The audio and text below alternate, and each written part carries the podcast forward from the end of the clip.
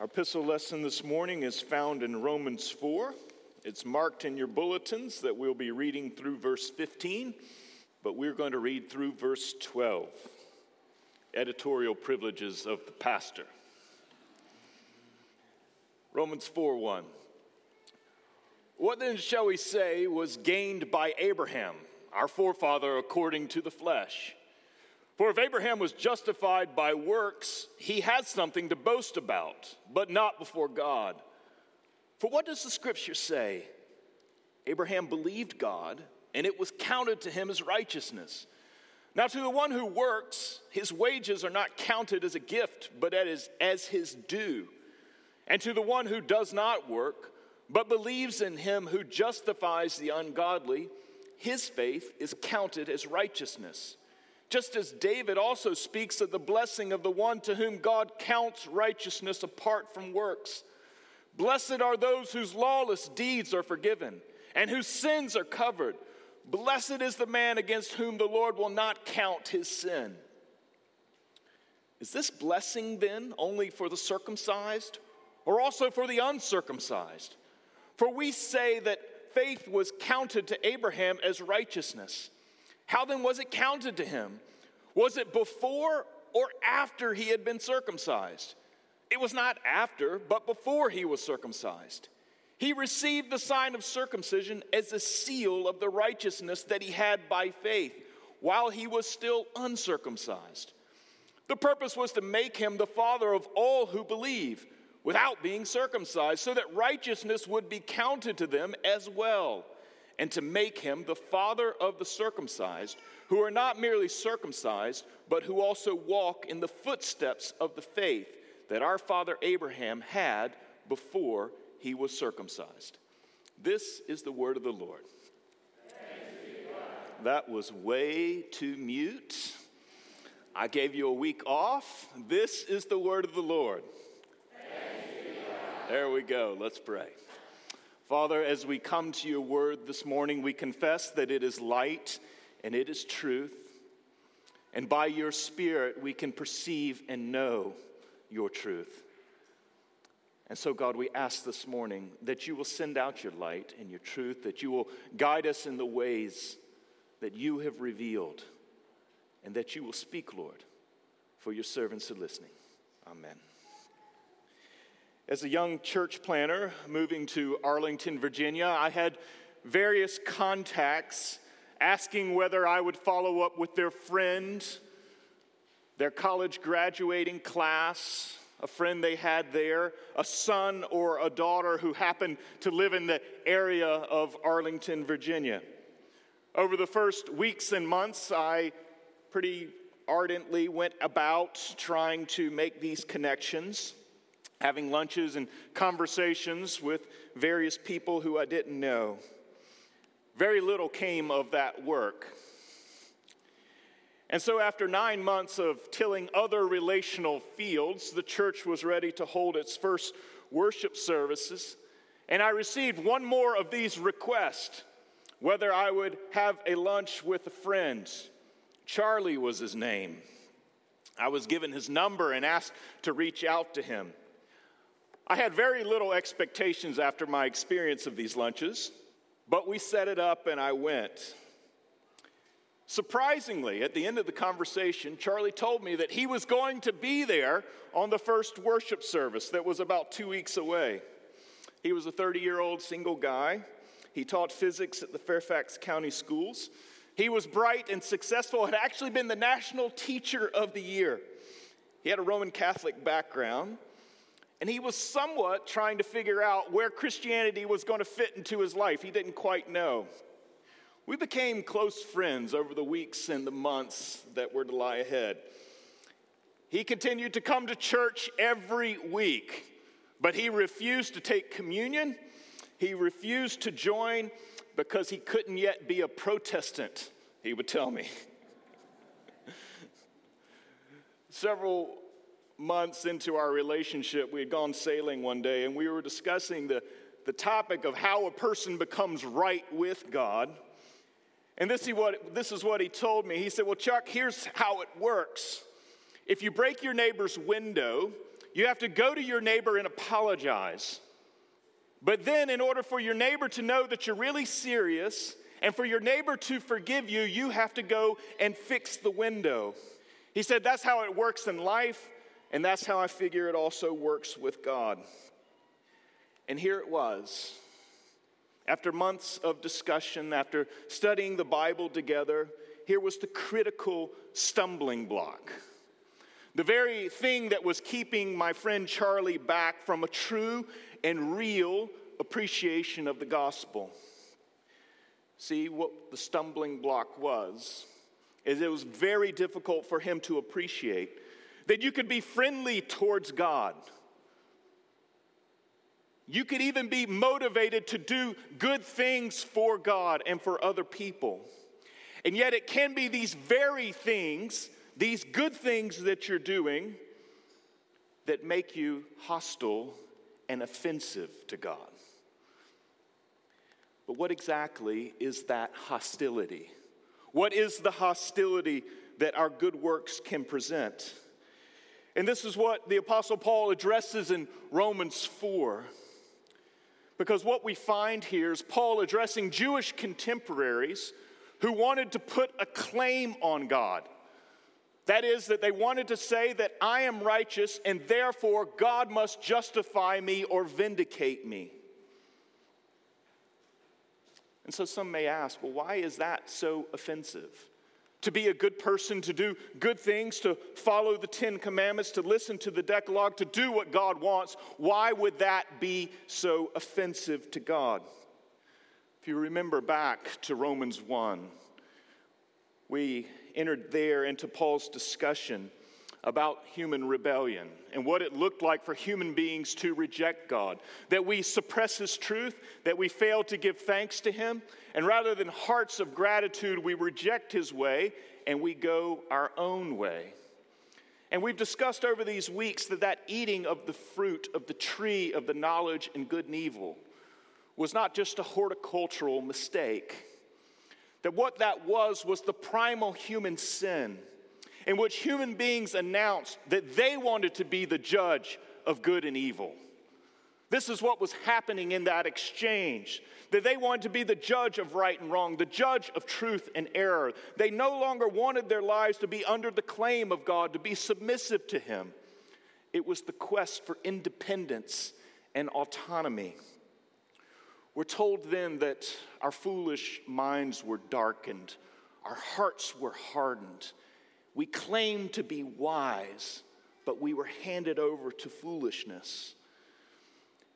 And what is perhaps the most difficult part of that handing over for us is to recognize that this also applies to the religious sphere. That yes, we can read Romans 1 and oftentimes think, yes, this applies to many people who are irreligious. But, friends, we have to recognize that this also applies to a great number of religious thinkers and religious ways of being. That that desire to be independent and autonomous from God, it plays itself out here in Romans 4. You see, when we want to put a claim on God, that by our obedience, by our good works, God then must do something to justify us. This is the autonomous quest. This is the independent quest.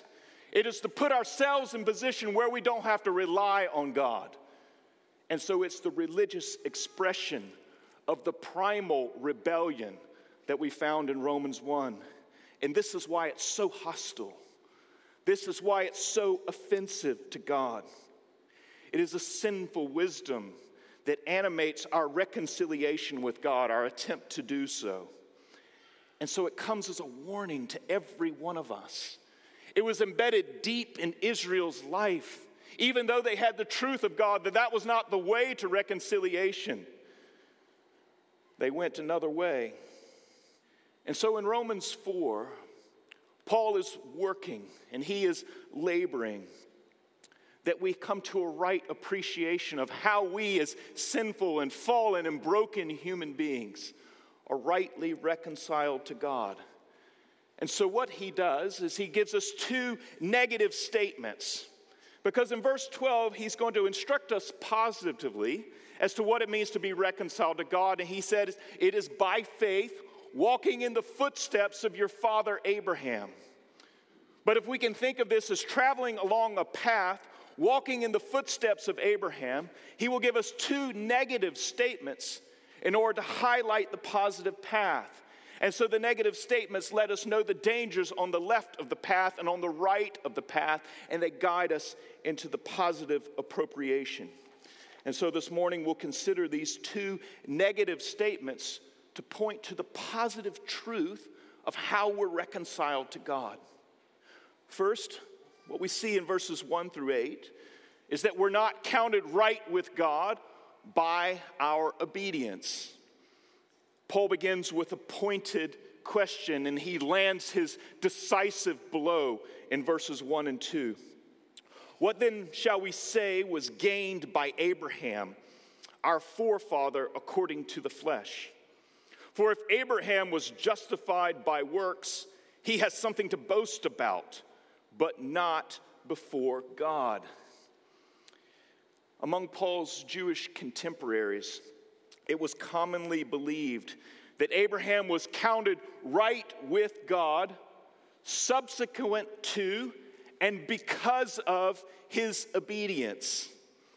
Several different Jewish writings confirm this that Abraham was justified because he received the sign of circumcision and was willing to undergo that ritual, and also that he was willing to offer his son Isaac because of those two examples of obedience, God justified Abraham. It's rich in the literature. But what Paul argues back is that if this is true, if Abraham could do good works that would then put an obligation on God, he would indeed have something to boast about. But he turns and says that there is no boasting. There is no boast before God. His boast could only be before people because this is not the way that God says Abraham was counted right. Verse 3 For what does the scripture say? Paul asks. And then he quotes from Genesis 15, verse 6 Abraham believed God, and it was counted to him as righteousness. He then goes into further detail in verse 4. Now, to the one who works, his wages are not counted as a gift, but as, as his due. And so, yes, if we could work our way to God, if by righteous deeds we could reconcile ourselves to God, that God had to justify us because we were obedient to Him, then we would be receiving wages from God, what our due is. But the whole point of the gospel is that it's not a wage, that it is a gift. Abraham received that gift, placing his faith and trust in God's promise, and he was counted righteous. Not because of anything he had done, but because of his faith. And so Paul's contemporaries, and so many of contemporary, our contemporaries in the world today, would believe that righteousness is descriptive of our character and our deeds. But rather, what Paul is pressing upon us is that righteousness is a legal declaration, that it has nothing to do with us in our character and who we are, but rather it's a legal declaration from God that is given freely to us because of our faith in his son Jesus. And so the biblical sequence for Paul couldn't be more clear that it's faith, then justification, then obedience. And that justification is never dependent or contingent upon that obedience. That our God is not one who does tit for tat. That he's not a heavenly miser who's deciding whether you get to get in day in and day out by what you've done. No, rather, what we're told is that God forgives and God pardons the ungodly. That is, those who have participated in that unrighteousness and that ungodly rebellion that we found in chapter one. that independent and autonomous quest, no matter what shape it took in your particular life, we have all eaten that fruit. We have all participated in that way. And it is God who then forgives and justifies the ungodly who have participated, those who have faith in Jesus. To make matters perhaps clearer, Paul then quotes from Psalm 32, and he cites David as the example, the speaker of the psalm. Of course, David, one who followed the ways of the law, and yet we also know was a sinner himself. And we're told that blessed are those whose lawless deeds are forgiven and whose sins are covered. Blessed is the man against whom the Lord will not count his sin. And so we have here two ideas that are presented to us. On one hand, we have the forgiveness of sins, the covering of those by God. And on the other hand, we have this idea of being counted righteous by God. And from the Jewish literature of the period, we know that they often thought in terms of two ledgers, and it's helpful for us to think in this way as well. That in the ledgers, on one side, you have your liabilities.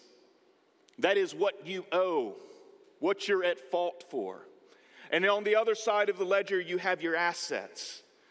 And of course, in our sinful state, we have unlimited liabilities and we have zero assets that we cannot put a claim on God because we owe Him something, we've not given Him something, and also we have nothing to offer. And what the gospel is saying is that our liabilities are covered, they're wiped out, they're forgiven. And then we're granted assets, we're granted the righteousness of Jesus. That God counts us righteous to be in right standing with Him through faith in Jesus. And so it's not by our obedience, it's not by our works. We're not giving anything according to what is due to us. It's a gift from God as we look to Jesus in faith. But this is the danger on the left side of the path as we walk in the footsteps of Abraham is that being counted right with God is not by obedience. But second, verses 9 through 12, we see the other danger on the other side of the path, of the other side of the path, that we're not counted right with God by sacraments. If you follow in verse 9, is this blessing then only for the circumcised or also for the uncircumcised? For we say that faith was counted to Abraham as righteousness. How then was it counted to him? Was it before or after he had been circumcised. It was not after, but before he was circumcised. He received the sign of circumcision as a seal of the righteousness that he had by faith while he was still uncircumcised. Paul is here engaging in a deep textual argument with his Jewish contemporaries. And it's helpful to refer back to the book of Genesis, once again to the order of the chapters there. Because in Genesis 12, God comes to Abraham, he comes to him unilaterally and says that he's going to bless him. He's going to give him land and descendants and a heritage, and that those descendants are going to be a blessing to all the families of the earth. Then in chapter 15, God once again comes to Abraham. But Abraham has a concern. He understood the promise from God that he was going to have descendants who would be a blessing to the nations of the earth, but he had no heir. He had no child, and he was also old. And how, how was God going to work all this out? And so God reiterated the promise to him. And he takes Abraham outside underneath the skies, and he says, Can you count the stars? Your descendants will be as many as the stars in the sky and as many as the sands of the seashore, that God was going to make good on his promise. And then we have verse 6 in chapter 15 and Abraham believed God. He trusted that God was going to make good on that promise. And then we hear the iconic words, and his faith was counted or credited to him as righteousness. Then in chapter 17, after particular failure on Abraham's part in chapter 16. God gives Abraham the sign of circumcision. And Paul tells us here that it was a seal of the righteousness that Abraham had by faith. And so it was subsequent to Abraham's justification. Yet many of his contemporaries were wanting to say, because I'm circumcised, I am then righteous. That this sign puts a claim on my life and a claim on God that I belong to Him. And rather, Paul makes it clear no, we're justified by faith. And the sacramental sign of circumcision in the Old Testament that translates into baptism in the New Testament, that that is a seal. It exhibits the promise of God, but it does not confer the gift that it points to. That, friends, the only thing that confers the gift that the sacrament of baptism witnesses to is the working of faith through the Spirit.